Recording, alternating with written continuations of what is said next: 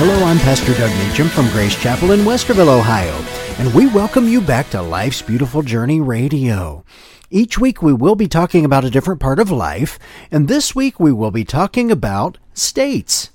Now, during this month of celebrating our nation's birth and our history, it's fun to reflect on how our states came to be. And I know you can find history for each state as you go around the country. But uh, we remember that there were 13 original states that started this whole grouping of states we see today.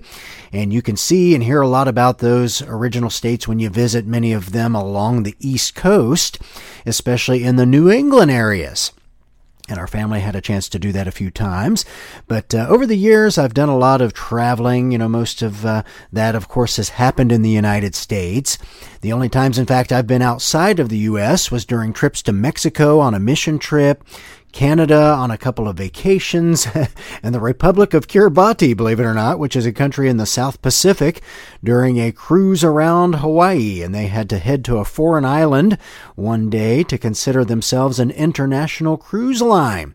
So that was an interesting little side journey there. But when I count up the number of states that I've visited, I get to 48 of the 50 and uh, that was a lot of traveling. the only two I have not visited are Oregon and Alaska. You know, I hope to remedy that in my retirement years, as I'd love to go on an Alaskan cruise someday, and I could probably catch Oregon during a West Coast visit sometime.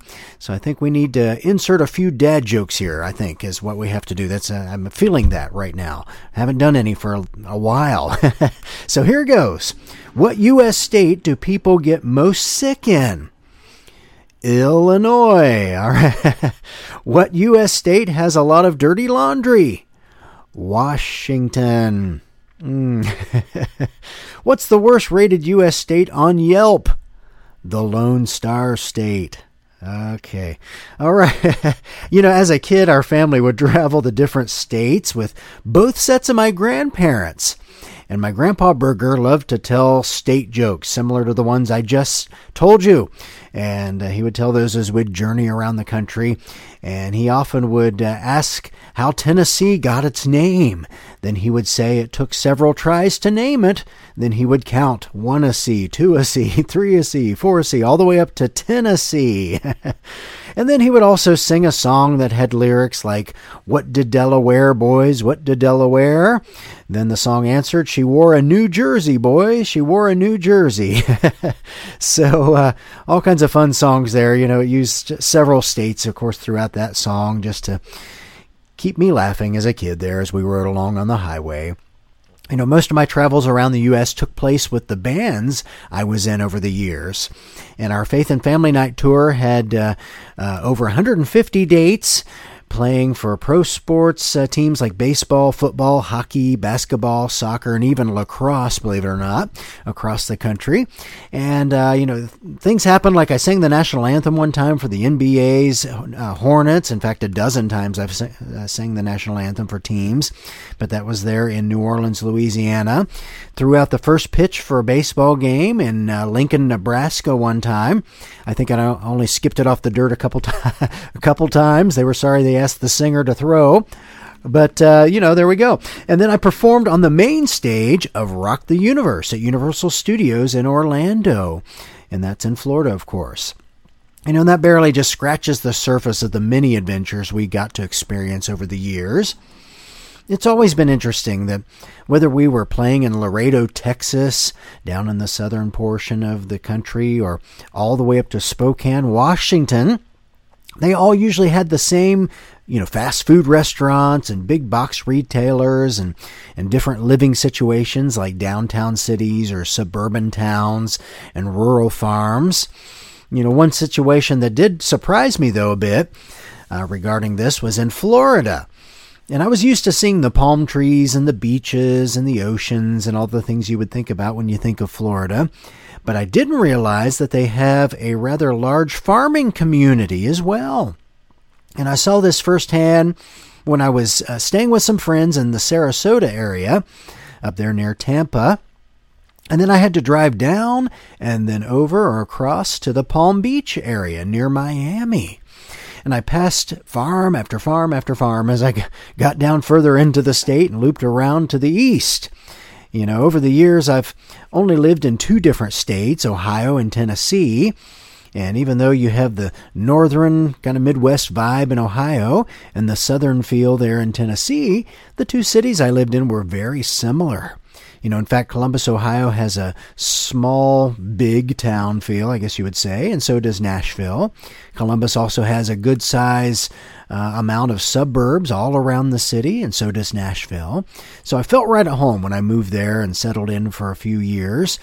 Uh, but besides Nashville being more of a tourist site, I did enjoy being able to drive just a few hours to the east to visit the Smoky Mountains. You know, the temperatures there were uh, a bit more mild in the winter in, in Tennessee, but uh, you know that uh, same grandpa that used to sing those state songs on our trips also used to say he loved Ohio because it had small versions of about anything you'd want around the country. He said that uh, we had mountainous hills, large ocean like lakes, beautiful parks, and lush farmland, plus uh, cities. You know, you had all sorts of cities around this state. He would also say, of course, that you could experience four true seasons of weather. You know, and I will say that it has been a blessing living living in Ohio. But you know, in retirement, we hope to spend a lot more time in Tennessee and Florida, where uh, you know wherever you live. I know it's a great uh, way to be able to call and an opportunity to be able to call at your home. That's a blessing to be able to call whatever state that you are in home. You know, Isaiah 32:18 says, "My people will live in peaceful dwelling places, in secure homes, in undisturbed places of rest." You know, we can rest in the states where we live and, and where we visit because we find our rest in the Lord. You know, one of the most hectic states we have visited was when we went to New York City, there in New York. And it seemed like it was hard to find rest because of the traffic and the millions of people and the buildings and the walking and the subways, of course. On and on and on. But with Jesus in our hearts, we could find peace even in that chaotic situation. You know, whatever state you live in or travel to, you can find peace and contentment if you take the presence of the Lord with you.